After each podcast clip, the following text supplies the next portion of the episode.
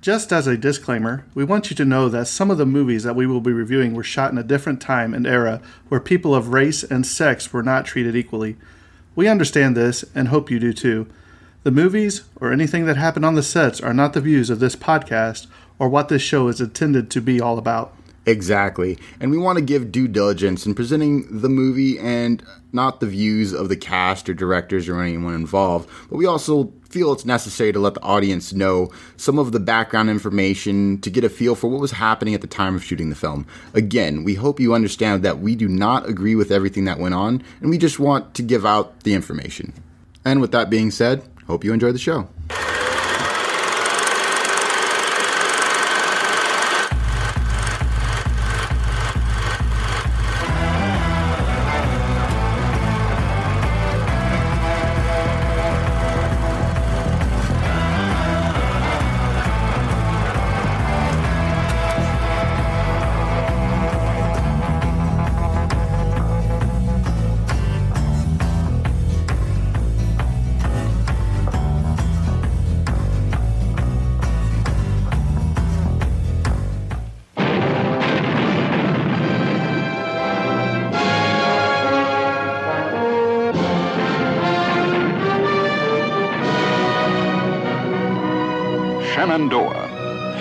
Valley of Virginia. Once a thousand cannon thundered between its hills in the epic struggle that divided a nation.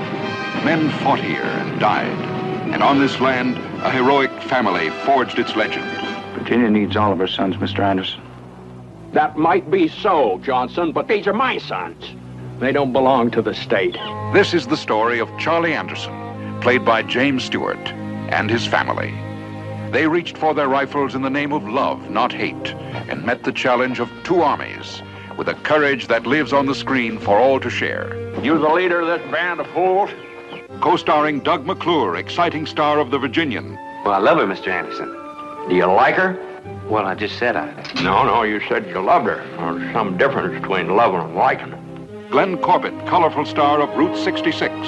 Patrick Wayne, rising star of McLintock. Phillip Alford, young star of To Kill a Mockingbird. I'm no soldier. Katharine Ross, dramatic new Broadway stage star. And introducing Rosemary Forsyth. I'll have to leave now. Do you understand? Do you?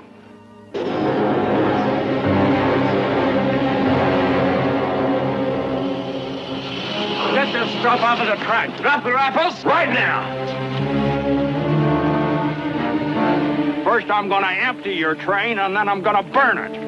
Burn the train! Never shot at a man before. They ain't gonna know that.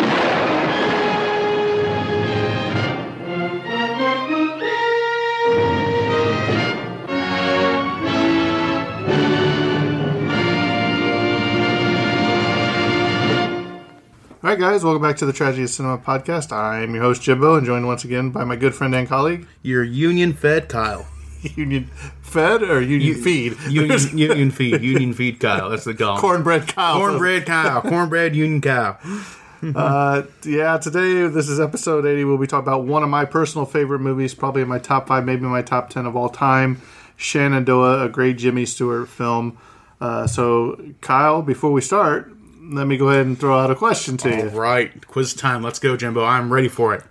Well, this is going to be an interesting one because I didn't really have a question. I'm trying to make one up as we go. So, Okay. Buying for time, I see. Let's go for it. so Kyle, in this this movie, when the two the unions and the Would I Confederates- for the south or the fr- or no, no, north? when the north and south, you, you come to that scene in the movie towards the end where the north and the south are both on both sides getting ready to battle, Uh-huh. and the cow comes, bull comes walking out of the middle of the between them. Yeah. How would you have coaxed the bull to come to your side? Because the one side sent out the guy and tried to get him back to their side, and it ran to the other side. Uh, I, I, I would just, I mean, surely you got some rope in that whole group. I, mean, I, I would go full on just lasso it up, get it done, Got to be one of those guys. I mean, some guy knows how to get a some guy knows how to get a cow over. Don't just send some random goose over. Send some guy like, okay, who knows what they're doing? We got at least one cowboy in this group, right? You know, get them out there, get it We would have called that if, if if you watch the show. I would have called it the Battle of the Burger. you know, Burger. yeah, died on Pork Chop Hill or something. the Burger Town Massacre. so, all right, uh, yeah, I'm poking a little fun here at the beginning, man. But uh, what a great movie. So, um, Kyle, take it away. Okay, taking away. Shenandoah, released on Ju- June 3rd, 1965, was directed by Andrew V. McLang- McLanglin. Uh. Langlin. Okay, I can't pronounce his name, sorry. Writer includes James Lee Babbert, producer Robert Arthur, composer Frank Skinner, cinematographer William H. Clothier, and editor Arthur Lovering. Lovering. Lovering. okay. Can you say that one more time? I didn't catch it. Lovering, lovering. I got that perfectly right. You know, C's, S's, R's, the whole alphabet. I can't pronounce it. I actually just my native tongue is gibberish. Funny, you don't look gibberish. Call back from last week. exactly, exactly. That's what they say. Um, box office. Um, we don't have the um, uh, budget for this film because I was kind of lost back in history now. But gross for United States and Canada was seventeen point two million dollars. In today's in today's value, that'd be approximately one hundred fifty one point six million dollars. So Crazy made inflation. a whole lot of money. So I'm sure that was more than good enough for the time. Next up, we have the technical specs here. We're going to go see uh, a runtime of 105 minutes. Um, sound mix, just mono this time, so one, you know, um, one audio source for the entire movie. Color info: This is a color film. Aspect ratio of 1.85 by one. For the uh, format, we have, of course, we have a 35 millimeter, and the process was spherical. Moving on to, uh, whew, let's see here. Uh, let's see, see anything else I want to do word for it. I'm going to go back to the the TCM awards. Um, we have the Academy Awards nominating Oscar for Best Sound. Then we have going forward, we have the Golden Globes USA. It was nominated for Most Promising Newcomer Female for Rosemary Forsyth.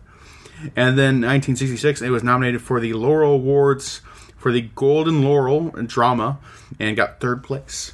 That is the awards. Next up, we have the cast we of course have the legendary James Stewart playing Charlie. James Stewart kind of needs no introduction, but of course he was best known for a lot of Alfred Hitchcock films, including like Anatomy of a Murder in 1959, uh, Rear Window in 1954, and other films such as It's a Wonderful Life in 1946. Next up, we have Doug McClure as Sam. Um, he could be best known for films such as the 1994 film Maverick, the 1974 film The Land That Time Forgot, and the 1978 film Warlords of Atlantis. That just sounds like a good flick. I know, right? Such a good name. Like, how could it possibly be bad? But like, I'm going to say Warlords of Atlantis, probably schlock. We may, we may find out someday in the future podcast, but I'm going to say probably schlock. um, next up, we have Glenn Corbett playing Jacob.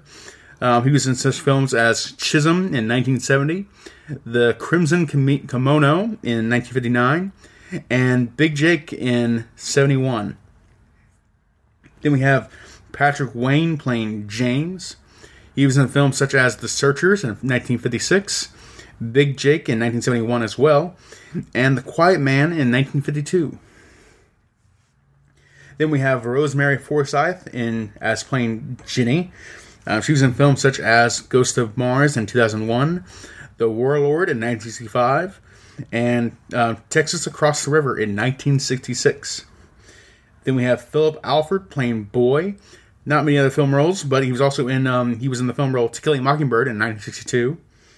Then we have Katharine Ross playing Anne, um, perhaps best known for um, the films such as The Godfather and uh, no, not The Godfather, The Graduate in 1960. Wow. Really, you just quite a fumble there. The Godfather, very different film from The Graduate. Uh, the Graduate in 1967. One of my favorite films, actually. so really bad to The Godfather The Graduate? Yeah, The Godfather Graduate. Yeah, that's my next film. Don't worry. And she was also in The Stepford Wives in 1975 and Butch Cassidy and the Sundance Kid in 1969. Going forward, we have Charles Robinson playing Nathan. He was in films such as The Cable Guy in 1996. Then we have Jim McMullan, who plays John. At, he was in films such as Batman and Robin in 1979. Then we have Tim McT- McTire. He played Henry. He was in such films as A Boy and His Dog in 1975. Gene Jackson plays Gabriel. He was in the film Nine Deaths of a Ninja in 1985. Then we have Paul Fix playing Dr. Tom Witherspoon. He was in the film El Dorado in 1966. Denver Pyle playing Pastor um, Bjoerling. Um, he was in the movies such as The Man Who Shot Liberty Valance in 1962 And also in The Dukes of Hazzard. Uncle Jesse. Uncle Jesse, that's correct. Got that one on there. Then we have George Kennedy playing Col- Colonel Fairchild. He was in films such as Cool, cool Hand Luke in 1967. Next up, we have James Best playing Carter, a rebel soldier. Uh, he was also in the Dukes of Hazzard. He was in 1979. Roscoe P. Coltrane. That's correct, good sir. Then we have Tim Simcox playing Lieutenant Johnson. He was in uh, uh, what's the name of this cannibalistic Finch? Uh, Piranhas, Piranha, Piranha. There we go. Piranha in 1972. I had to remember how to say that word, Piranha. I know. I, I was looking at the word and like I don't know. No, Cannibal eating fish. Right, Can- right, right. yeah, the cannibal eating fish. They eat their own. Yeah, they do. Uh, they- They're cannibal fish. You know, there's a lot of good movies. Uh, Piranha uh, Triple D, whatever it was. It was good. Flying piranhas. Yeah, yeah, flying piranhas. Yeah, piranhas in the sky. That's what you got to worry about. Um, I lose my place? No, I didn't. okay. Then we have uh, Berkeley Harris playing Captain Richards. He was in other films such as Bullet for the Bad Man in 1964. Then we have Harry Carey Jr. Harry Carey Harry Jr. Carey Jr.? That's what it says. Harry Carey Jr. Well, Cubs fans. Middle school was tough for Harry Carey. he played Jenkins, a rebel soldier. He was in such films as Tombstone in 1993. Then we have Kevin Hagen playing Mule, a uh, rebel, rebel deserter. He was in the Twilight Zone show back in the 50s, in 1959 through whatever year it went through. I can't remember how long it went through. It would have been uh, 1959 to you know what? 1964, I, I, want to say. I think we covered that in one of our Twilight Zone episodes uh, from season one, and I do believe that he was also we got to find out here. yeah Get to the uh, bottom of this Yeah, one. he was um, Doc Baker Doc- in uh, Little House on the Prairie. Oh, that's a good one. Okay, that's that's another good good nuts. Okay, next up we have Dabbs Greer playing Abernathy. She was in the film The Green Mile in 1999. Then we have Strother Martin playing the train engineer. He was in the movie Slapshot in 1979. 1977, my bad, not 79, 77. I'm all over the place today, guys. It's still the morning for me. Then we have Kelly Thordsen playing Carol, um, a federal purchasing agent. He was in the like the farm when he was going to buy those horses. Oh, that was a great scene. You know, or, or, or uh, what was it? What was the other term? Not not buy. He was gonna commandeer or The uh, mules. Yeah, Yeah, I, forgot, I forgot the word he said. Uh, you know, we will take these horses basically. Um, but yeah, but he was also in movies such as The Parallax View in 1974. Then we had Rayford Barnes playing Horace, another rebel deserter. No Um, relation. No relation. Yeah. he was in The Wild Bunch in 1969. And that is the uh, cast. Oh, I believe I believe that's uh, pretty much all the cast we got for uh, Shenandoah. Everyone else is also listed as basically uncredited, so we'll just kind of leave that be in case uh, it kind of falls on the wayside. Like uncredited me for a reason. Maybe they actually weren't that actor. or It might just be a little extra on the set. yeah, a little extra on the set. Who knows? And we'll be here all day if I go through all the uncredited roles. so that is Shenandoah, 1965. Kyle, Yes, putting you on the spot. go for it. Give me the Cliff Notes synopsis of this movie. Cliff Notes synopsis. Okay, James Stewart plays Charlie, who's a uh, leader of a Virginian family in Shenandoah, and he is in the middle, in the midst of the Civil War. He is a uh, he is a, He's a widower, first of all. a widower. Yes, a widower and head of a family of uh, I want to say what was it, eight kids? How many had? Uh, like five boys, Too many, two girls, too many. That's how many he Six boys, something. Yeah. have a great many children. He owns a farm, and he's uh he's uh, not siding on either side of the Civil War until he finds out his youngest son has been kidnapped, has been uh basically not kidnapped, but uh, taken prisoner. But All because he found that stupid hat. because he found that. Confederate hat. Yeah, but he's taken prisoner by some Union soldiers, and he him and the rest of his family go on a journey to try and rescue his boy and uh, go through um, many struggles in that, and uh, basically um, come to see the horrors of war. So that's kind of like the, the briefest synopsis I can I can Wow. Kyle, you did pretty good with that one. I thought you'd struggle with that. You but- know, a broken clock's right twice a day. And you asked me so many times now. I have to brush up a little bit now. so like Kyle just gave a brief synopsis. To me, this movie uh, shows the struggle of one man. He doesn't want nothing to do with the war. He's like, look, I'm on my own property doing my own thing. We got our. He, he tells them, I, I, we do our own food. We grow our own food. You know, because every time he prays, he's like, Lord, we, we planted this food. We harvested this food. We cooked this food. Uh, uh, So the one thing was that his wife always wanted him to be in church. So they're always late to church. That's the key thing in this movie yeah. too. And when they do go to church, they're always in trouble. Like the the youngest boy, they're like they take up like two rows of the church. You know, one Yeah, of 'cause the they got so many kids and all that right? kind of stuff, yeah. And the, the the one boy's at the far end. He's got like a like a fishing line out, right? Yeah, and then it. and his dad looks at the brother across the aisle. He's like, "Get that" or whatever. So then they they have to go down the whole bro. Get that, get that, get that. So he looks down. He looks down at his dad, and they pass it all the way back across the aisle. And the pastor's up there trying to preach. It's He's just, just comical. losing his mind. Yeah. but you can tell that his sons have different viewpoints than him too. And this, uh, like the one son's like, "Are you sure that's the reason we're not involved in this war?" Uh, the, especially, I think his name's James, the oldest son. I do believe. yeah. yeah. So, uh, basically, um, they're on their own farm. They're doing their own thing. And the war, they come up there, and they're, they're the uh, Union soldiers are wanting some, or not Union, the uh, Confederates. yes, they're wanting some water. And he's like, "Hey, um, take as much as you want." You know, what I mean, he's like, eh, "Well, he's like, you know, are your boys going to join this?" War with us or whatever. And he's like, no. He's like, well, where are they? He's like, they're like 11 miles this way, two miles this way, three miles this way. Good luck. And they take off and then you hear those gunshots, and they go over there, and they they just got sabotaged and destroyed. Yeah. Um. Yeah. I mean, from, from- the outset, it's clear. Like you know, like one, he wants to be a pacifist altogether because like he wants to he wants to manage his own land and be by his own. He does. You know, he wants to just you know he wants to be very insular. Just wants to like be Switzerland. You guys solve your own problems. It's not me.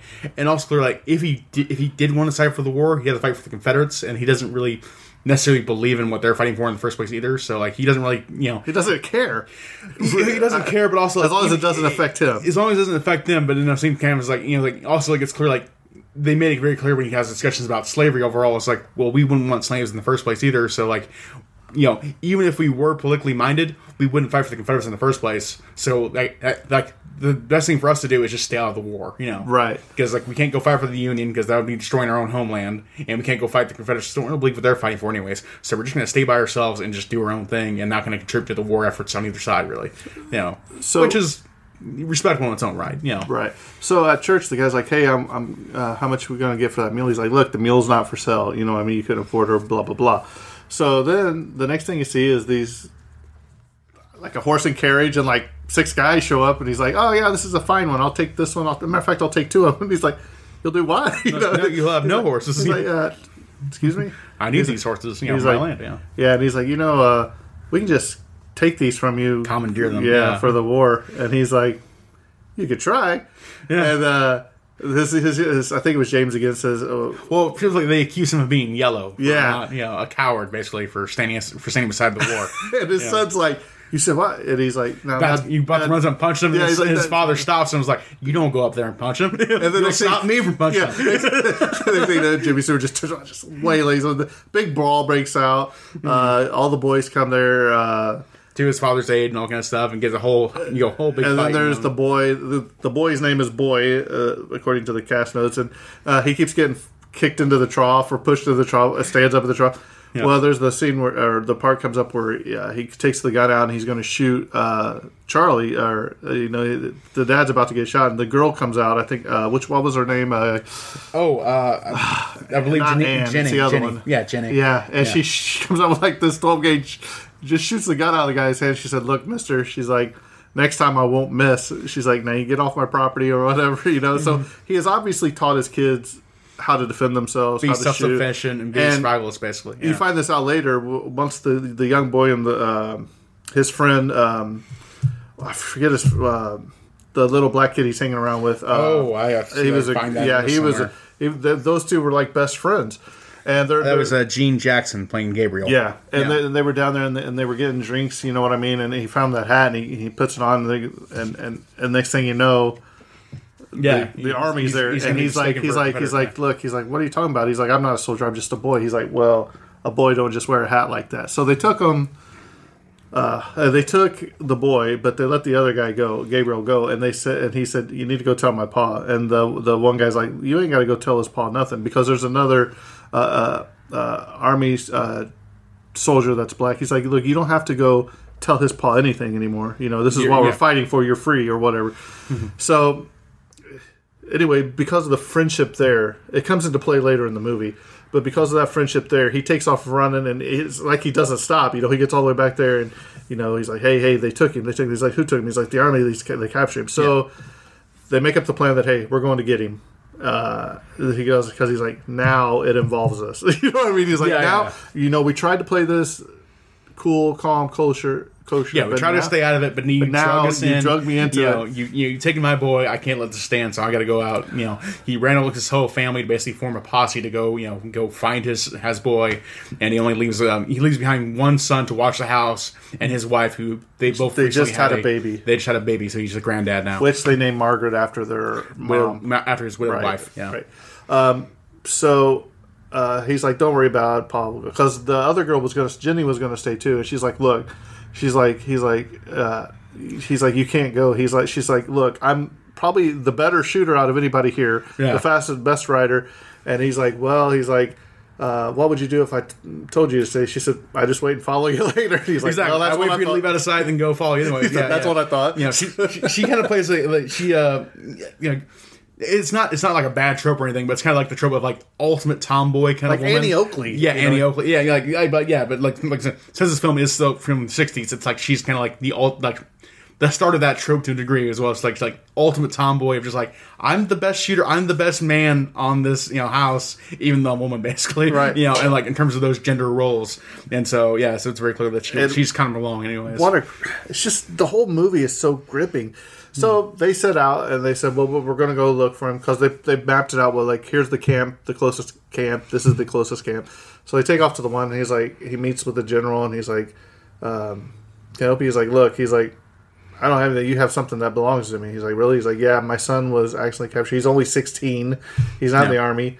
Uh, so Well, they go to the, yeah. Also, it's like it's very clear they go to the, the closest large authority thing they have. I believe it's like a lieutenant colonel of the uh, Yeah. Union Army, and uh, yeah, and he's like very clearly, it's like okay, where you know where's your farm at? And he's like Shenandoah, of course, the area, you know, a real place and all that place, all that kind of stuff. And he's like, well, that's impossible to you know tell who we got there. It's like we've we've gotten thousands of prisoners the past few days. Every day we're getting hundreds, if not thousands, of prisoners every single day. You're not gonna find your boy. well, but what he did do for him is he wrote that note that Yeah. said, "Hey, a formal request to like release this grant boy. this yeah. boy if you find him." And he said, "Look, he's like, I'm giving you this." He's like, "Because I have a 16 year old too," and he's like, I, "I wish you well." Yeah, like he, he gets it, but he also knows how little And if you, if you watch that scene already, Jimmy Stewart's eyes are already starting to well up, man, just with tears. You know what I mean? Because he, he he knows it's like a needle in a haystack now. Hmm. So then they just he's like, "Well, go down here. This is where we ship them off." So they go to the train station. Uh, you know what I mean? He's like, "Hey, can you check all these uh, cars for me? My son's missing." And he's like, we got a schedule, Kate. We can't "Yeah." He's that. like, "No, sorry." He's like, "Well, I got this letter here." He's like. I can't do it. There's there's literally hundreds of people here. We ain't got time. Like, we, we have to be here, here. for days to get you know to find your boy in this. so that guy's letter was basically worth nothing. You know what I mean? yeah, yeah, you know, it was like granted, like it, it was a it was a fair intention, but also like it is recognizing like the, you know, I mean, this is the for the for the time period of this film, this is the tail end of the Civil War, Yeah. where everything for the South has gone has gone very south. It matters me. It matters me. so it's one of those things where just like like listen, like if you if you're a Confederate soldier, you're going to be treated as a prisoner, and that's numbering into the thousands right now. Like the odds of you like needle in a haystack was you know the you know acronym used like that's exactly accurate. It's like like Right. your boy is like So bef- before we go any further, I think we need to talk about um, the one girl had just gotten Jenny had just gotten married, Mm. and the guy comes in and says, "Hey, we got to go now. We're meeting." oh here." yeah the moment of his yeah, day of his marriage the like, day okay, of her marriage, right when we- he says "I do," Yeah. he kisses her and they leave. He leaves. he leaves to go on you know fight the war But the whole the whole thing with that boy and the interaction with Jimmy Stewart and the boy is hilarious on the porch, you know, because he's like, Jenny, I've, I've tried to say this a thousand. I think Sam's his name, ain't it? He's like, I tried to say this a thousand times in my mind. And so the, the other two are just on their uh, on the porch. The boy and, and Jimmy Stewart, or Charlie, are sat there Yeah. listening, and they get up and they walk further away. They stand up, they walk over there, and watch Jimmy Stewart say, "He's like."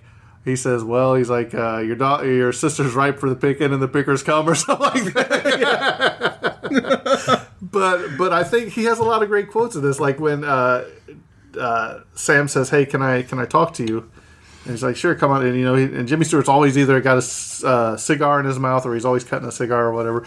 But he's sitting down. He's like, "Come on, have a seat." And uh, uh, he sits down and he says, "Well, sir," why-" and he stands back up. He said, "I said sit down." He's like, "I never uh, have a man uh, standing because I don't want him talking down on me." And I thought that was very funny. So he sits him back down, and he's like, "Well, sir, here's the," and he stands up again. He's like, "Sit down," you know, and just the whole the whole thing. Well, they get married. Uh, and what's he say again? Uh, when, uh, so he finally gives him his permission. He's like, "Yeah," he, you know. So now she knows.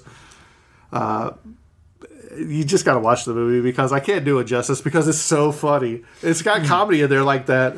Oh yeah, yeah, yeah. yeah I'll, I'll say like for me, I had almost an exact opposite reaction. Where like the first half of the movie, I'm just like, this guy's just an old man know-it-all the whole way through, and just like like that trope is funny to some people. For for me, is absolutely exhausting because I met those people so much. Where like he's just perpetually in like the dad knows everything kind of role, father knows best, and just like I'm gonna write, I'm gonna I'm gonna I'm gonna smoke cigars or cut cigars every day, all day. and I'm just going to give you the sage advice from my years of doing nothing for 30 years. I don't know. Or being on a farm for 30 years, which apparently gives him all the wisdom of the world. I'm like, just just be quiet, old man. Let me tell you about how I don't Now, want we to get fight the Civil we get War. ready, we get to break out to a fight right here in the podcast room if you talk bad about Jimmy Stewart I, I know, time. he's good. Uh, by the end of the movie, it all redeems itself. But for the first Oh, okay, half, okay. like I like this movie a lot. We're gonna get through. We're gonna get to that point eventually. But for like first half of the movie, I'm just like, like I don't like I don't want to listen for a half hour about this. Wow, this guy just but I, want to fight in the but I think that was, but I think that was necessary to set up the events in the future. I, I agree. I agree. It was just my initial thought. Initial thoughts for watching this Okay. film. The So first the- half, I'm like, I hate this man. so now we have Jenny getting married and and Sam's taking off. So now we're back to the train station. And uh, they have a schedule to keep. And this is where it starts getting interesting because the train's going down the tracks. It's the middle of the night. And there's this big bonfire sitting there, and Jimmy Stewart's sitting there with his shotgun On the wagon, on the yeah. on the on the ra- on the rails, On the he says- track, yeah. yeah. He says, "Sid, "What are you doing?" He's like, "Well, so I heard you got a schedule to keep." and he said, "He said I gotta I gotta check these cards or whatever." So uh, Like the commanding officer's he's like, "You better get out here. We're gonna shoot you dead or whatever." Well, then all the sons pop up with the guns, whatever. So they end up freeing all the people on the train, and one of them just happens to be Sam, Yeah. which was Jenny's newly uh, husband, his, his new stepson, Right. I believe. That'd be the- that'd be- stepson. What's what's the word for it? Is there Son-in-law? Son-in-law. There we go. Thank you. Jeez, I always get that. That's all. the- I mean, I'm, is- I'm, it too, is- I'm too close to Kentucky. I get that mixed up it sometimes. is, it is about the South. Is but it, is it the second cousin, or the third cousin? It's just family tree, a pole. wow. Somehow you derail this every time. So, uh, and I thought it was really interesting because the train conductor's like, "Look, please don't. I, I've drove this train for however many However many years, yeah. And and he's like, "Yeah, but you drive it for." The wrong reasons. Mm-hmm. He says, "I'll tell you what." He's like, "I'm going to release all these people, and I'm going to let them decide what they want to do." And he says, "He said, Commander, what do you want to do?" He's like, "Cause Sam was like in the, the highest ranking, yeah. official there." He was a captain, I believe. I think. and he said, I can look it up real quick. and they said burn it. So you see him burn the train. Um, so now here we are. Um, Can't believe he was a captain. Okay, I don't know. so uh, the, the, the what was really cool here too is when they go to that house, uh, like a like just an abandoned uh, uh, house, and uh, Jimmy Stewart goes into the one room. Uh, there's like one bedroom house. Yeah. and they're all in this one room, and he goes in this room, and and he's just banging away and everything. Nobody knows what's going on. Like what's what's going down? It's like he's been going at it for hours, and we don't know. So he tells Sam and Jenny, he's like, "Here, this is for you." He's got a fire going. He's made the bed real nice. He's got, uh, I think, drink in there or something. You know what I mean? Yeah, he has done his best to salvage that room to make it as, A as honeymoon, as right. possible. Yeah. Which is kind of weird if you think about the whole family in the other room. And you're like, Yeah. eh. Now you two go consecrate your marriage while your entire other family Well, is I'm in the here. living room. Well, I'm in here cutting cigars and polishing guns. is But uh, it just goes to show you that he did care for his daughter and his immensely. family. Yeah, right? he, he did So care he- immensely for his family. even though he was you could tell he's kind of hard on him it, you know.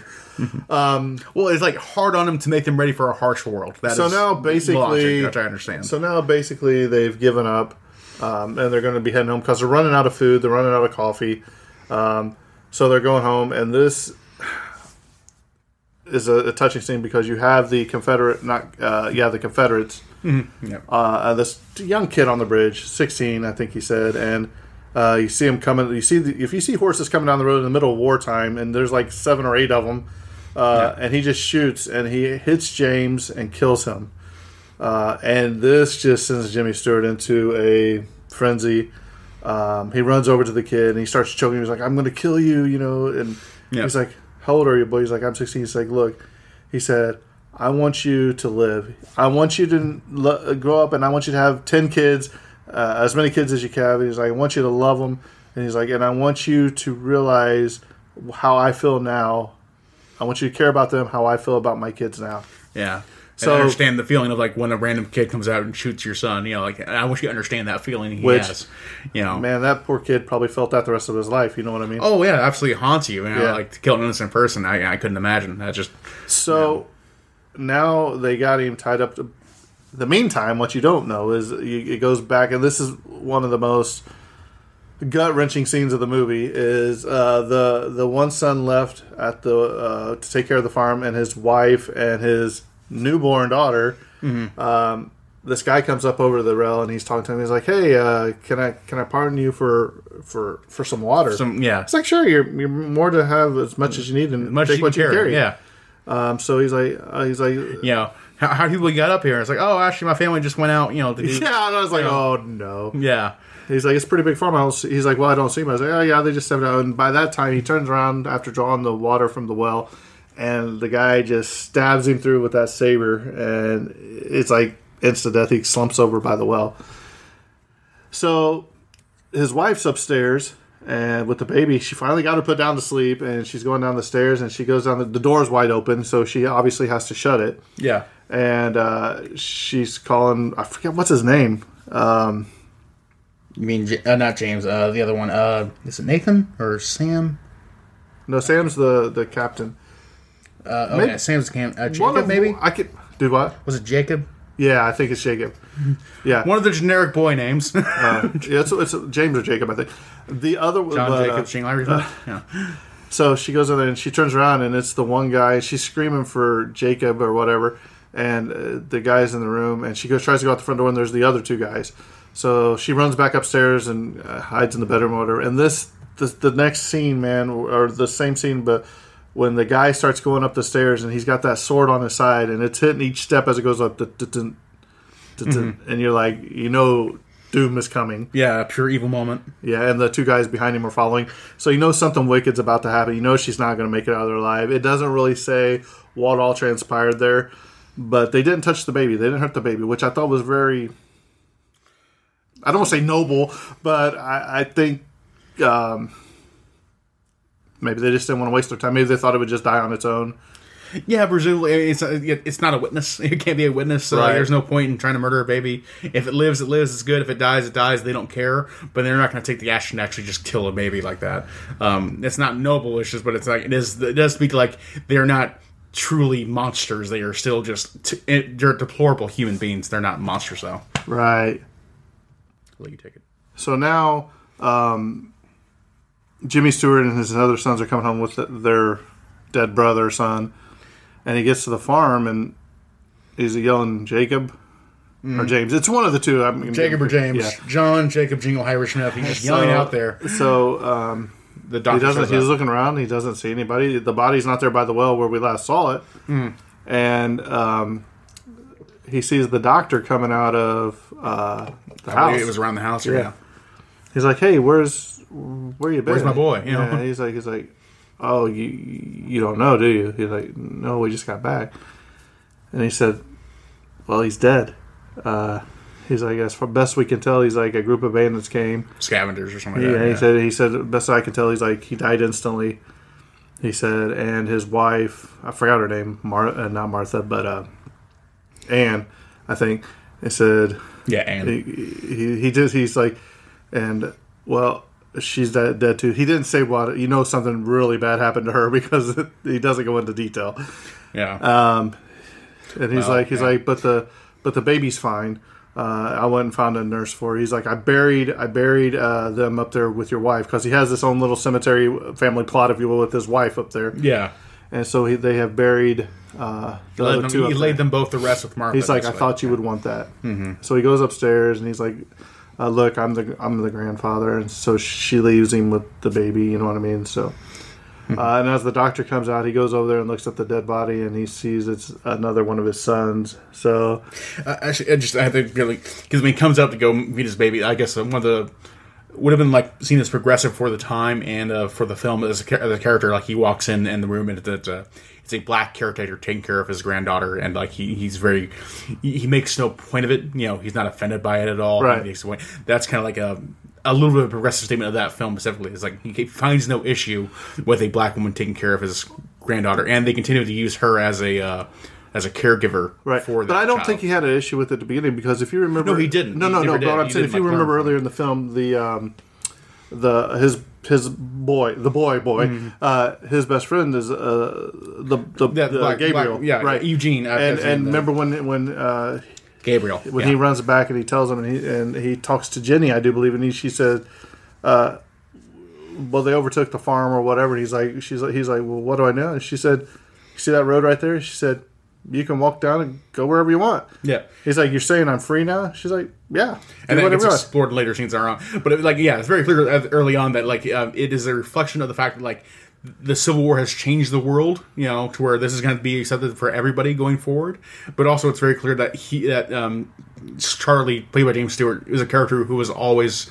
Um, Never minded anyone for their race. He never. Right. uh, he was not a prejudiced person um, to a any meaningful degree for that era. Even like now, be seen as a, somewhat of a progressive in that manner. Right. So it was just one of those uh, quick little scenes. Like that was probably the, the, the first real scene I saw where it made it very clear that he did not mind um, black people. Like you, like, very, very specifically. That's like that's like Yeah. that's like that's why I think he doesn't really care about what's happening in the war. Yeah, because yeah. he, he's Yeah. he's like I don't want slaves. He's like I got enough people here to to work. Yeah. And, you know if we if we can't do it ourselves, then we don't need it. Basically, Well, it, it was, it was also like a very utilitarian. Like I have no use for slaves, so why would I care about it? Right. Yeah, but um, it, it but it's also um, but as the film goes on, it's very clear that he doesn't see he doesn't see um, black people as as to be property or as products as like inhuman. He sees them as perfectly fine.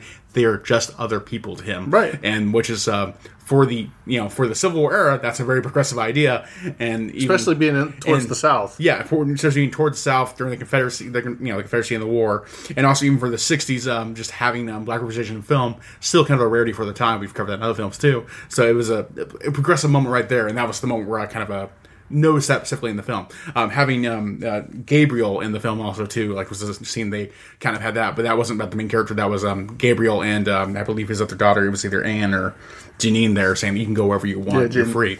Um, Janine, yeah, Janine did that. So that was a film where like the film's making the, the, the film's making this statement there, but the main character is also making the statement there in that scene specifically that he does not. It's not even something that factors in his mind that a, a black character is taking care, of, a black woman is taking care of his granddaughter. You know, so that's just a interesting moment right there where I saw like And- that's good. And so now we need to go. We need to shift over to his son, uh, the His boy. son's journey, yeah, the boy, right? So, prisoner. so he's been taken prisoner. He's met up with some other uh, people that he knows around the town. Well, that are captured too, uh, and uh, I wasn't even know if he was clear that he knew anyone actually at the prison camp before Well- arriving there. well, To me, to me, it didn't seem clear at all. Right. I, I think like he just got thrown into a pen full of other Confederate soldiers who didn't know him, but like, oh well, you're a boy and you have the hat, so you're one of us now. you right. know? Well, so basically, it's on his pen. He's like, "Look, uh, this is the Roscoe P. Coltrane, James Best character. Uh, I think Carter's his name." Mm-hmm. He says, uh, "Stick with me. I'm going to take care of you. We're going to get you out of here." And he's like, "When?" He's like, "Tonight." So he's like, "Just stay close to me if you want to get out of here and see your family again or whatever." So of course, they're loading him up onto a boat and they start a big fight, commotion. They jump into the water. They swim away. So uh, you see him struggling through eating um, a bunch of different stuff. You know what I mean? He, he just misses his family. He's like, well, what is it? He's like, well, he's like, where you don't ask, you know. And then uh, some other parts. This was uh, rats. You know what I mean? yeah, rats or somehow even worse, you know, like um, just imagine, you know, bugs or frogs or Right. those kind of things, or you know, whatever you can catch, which is not much, especially during a Civil War time where you know resources are very scarce, especially for Confederates at the end of the war. And so, yeah, he went through the full, um, you know, what it means to be a prison escape escapee prisoner of war, And then actually becoming a soldier. yeah, becoming a soldier himself. So Yeah. so they go to this like the scene we talked about at the very beginning of this movie where the Unions and the uh, Confederates are both on the different sides and that bull comes in the middle and the guy goes out there and tries to corral him back. It goes obviously to the Union side. So uh, they start the big battle. Um, they're fighting. Uh, they're shooting. Um, and James, uh, or sorry, the boy gets shot in the, leg. yeah, And as he's laying on the battlefield, uh, a Union a soldier. Soldier comes up with a bayonet and getting ready to spray him through, and he looks up, and it's It's Gabriel. yeah.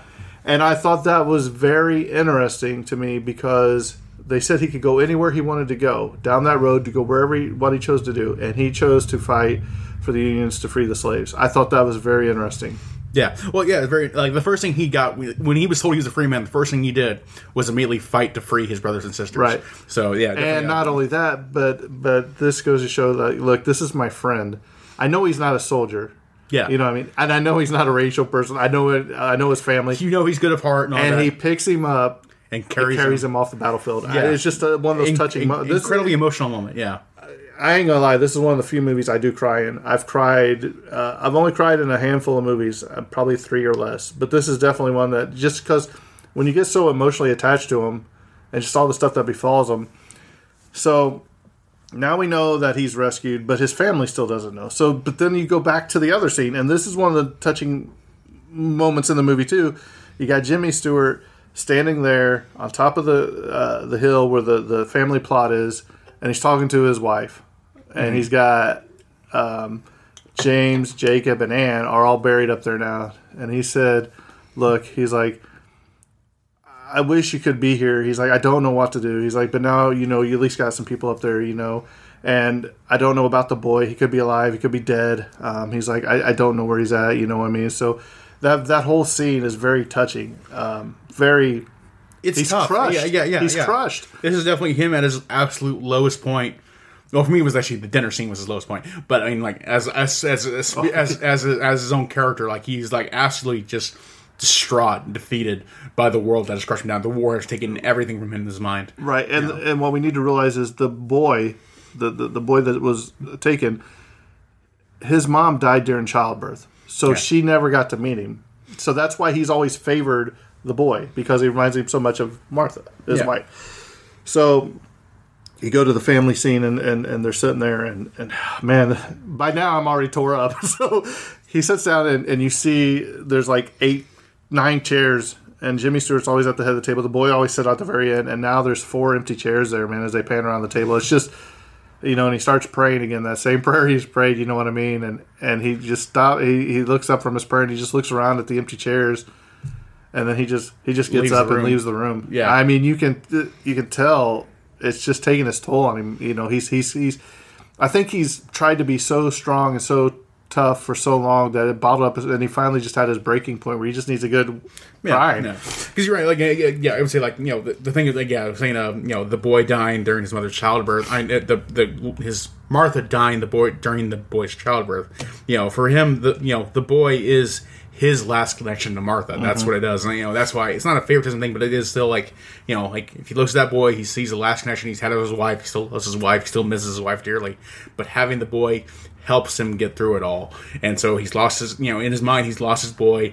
His two sons have died. You know, two, well, his his new son and his, you know, one of his older sons has died, and then there's also one of his daughters died, or it was his daughter. No, forgot. daughter-in-law. Daughter, okay, daughter-in-law and two sons died, and so he like to him, he like he's lost, you know, a huge portion of his family. He doesn't know how to go on, so it's just mm. absolutely devastating to watch. And Really. so this is Martha's last dying wish. His wife's last dying wish was that they go to church, stay in church, or whatever. So uh, you, the next day you see, see him ringing the dinner bell, and they all pop out their heads. Everything. He's like, "Ah, you thought you could get away with it, didn't you? You know what I mean? Like you, you thought you could." He's like, "Why didn't you guys tell me it was Sunday?" You know, so it's- he's like, "Go get washed up. We're late. We're going to be late." he's like, "You're not late every day time anyway." so uh, now you got the end of the movie where they, of course, arrive late. They come tramping in as usual, right? Yeah. And they they split the aisle and uh, now the baby's crying, and you know the the pastor, which was Uncle Jesse from Dick Snyder, says, oh, "Lord, just give me strength." Yeah, trying to get through it, trying to let, let the baby do its thing, and then Yeah. continue with service. So he's like, "Well, let's stand and sing a song." And this, man, this one always tore me up too because they're singing, and then the door opens up, and you see uh, the boy walk in with the crutch, and he's like limping up the aisle. You know what I mean? And the moment you see Jimmy Stewart look at him, man, his face just explodes. You know what I mean? And then Yeah. he runs over, and they get a big old hug or whatever, and. uh the, the, the movie is, but it's such a powerful movie. So let's talk a little bit about stuff real quick. I got a few notes. Um, this is uh, the film debut of Rosemary Forsyth as well as Katharine Ross. Um, the opening scenes, the battle scenes from this movie. Um, we're from Raintree County. Yeah. Yep, Raintree County, and also it's used in other films as uh, How the West Was Won Yep. in 1962. They use some mirror footage shenanigans to kind of get through. Like, oh, it's original. See, we mirrored it. So it's a new film. Don't worry. Yeah, and, and you know this this was also a Broadway musical, and I never knew that. Uh, it was a Broadway musical based on uh, on it. Uh, opened on January 7, 1975, at the Alvin Theater, and ran for 1,050 performances, and received a 1975 Tony Award nomination for Best Musical Book and Score. wow. So I never knew it was a musical I have to to that soundtrack sometime. and that was uh, starred uh, James or John Cullum. Um, at the church, viewers observed Confederate soldiers with different colors of trim on their uniforms. The color red represents an artillery unit, blue represents an infantry unit, and yellow represents a cavalry unit. Those same traditional military branch colors are still used in the U.S. Army to this day. Uh, Dr. Witherspoon tells Charlie that his, uh, his son is probably with General Force and that he is who knows where a little bit about uh, Nathaniel, or sorry, Nathan Bedford Forrest. Uh, um, in April of 1864, he carried out one of the greatest atrocities of the war, taking some three to four hundred surrendered Union troops, two thirds of whom were black, and massacred them. Other things that he ordered his men to do during this was included shooting wounded soldiers, burning men alive, nailing men to barrels and igniting them, crucifixion, and hacking men to death with sabers. Crucifixions. Wow. Yeah. So That this guy, this guy uh, was a, Extreme war crimes right there. Just this guy was a bad Jose, like not in a good way. Um, in Disneyland's 50th fireworks show, "Remember Dreams Come True," a portion of the music can be heard. It plays before the Frontierland sequence. Um, here we go. By the end, uh, Charlie Anderson has lost two sons and believes he has lost a third in the war. In real life, Jimmy Stewart would lose a stepson, a Marine Corps officer in the Vietnam War on June 8th, 1969, four years nearly to the day after the premiere of this movie. Stewart himself was a brigadier general in the Air Force Reserve at the time of filming and was a highly decorated bomber pilot in World War II and flew as an observer on one bombing mission in Vietnam less than a year after the release of this film. wow. So, wow. Um, in the scene in which Charlie Anderson talks to Colonel Fairchild about his mistakenly abducted son in the Union camp, there's clearly a white automobile being driven from right to left in the background. Talk about horsepower. Exactly. Yeah, you, Uh, also, during my. Oh, Do no. you remember that? that uh, was it? There was a Ford Mustang commercial, or whatever, where they have the Civil War and that, the American Revolutionary War, and George Washington's driving like a Camaro or something like that across the field. No, it was a Super Bowl commercial. It was terrible. Oh, well, that's probably I have to pull it up later. so just over the top. Okay, sorry, but I'm just imagining that now. During much of the farm sequence, you can obviously see distinct shadows of the camera uh, all over the farm. So, uh, just you know, like normal movie stuff. Uh, during the boys' battle the morning after his escape from prison, you can see a bayonet of a Confederate soldier wobble, revealing that it's actually made of rubber. uh, just as the fight is ending and Mr. Carroll is about to shoot Paul Anderson with his gun, you see the boy in the water about uh, water trough about to make an attempt to grab him. However, the actor pulls back at the last minute, obviously aware that his attempt to grab Carroll is mistimed when Ginny shoots the gun out of his hand. Uh, oh, and in the wedding scene, just to date the movie a little bit. In the wedding scene, the corporal states the Yankees have broken through the, through Winchester. That occurred on Monday, September nineteenth, in 19, 1864. So that gives it like a placement for the time of the war, Right. right there. Kind of like actually give it a very uh, clear, definite, you know, state like this is when it happened during this fiction of the film. Uh, about and also about 70 minutes into the film at the Union POW camp, the steamboat in the background is obviously a matte painting as the smoke from its smokestacks is completely stationary. uh, so you know, Kyle, what your thoughts, feelings, attitudes towards Shenandoah, the movie? Well, it's kind of mentioned a little bit earlier in the podcast here. The first half really kind of took me the wrong way because I, I thought like um, James Stewart's character was just too much of a just a a, a cliche know-it-all man in a way that I kind of like don't jive with personally. um, but as the film kind of carried on, kept going through it, it earned its place with its character and uh, all its story and how devastating the loss he had in the war film was.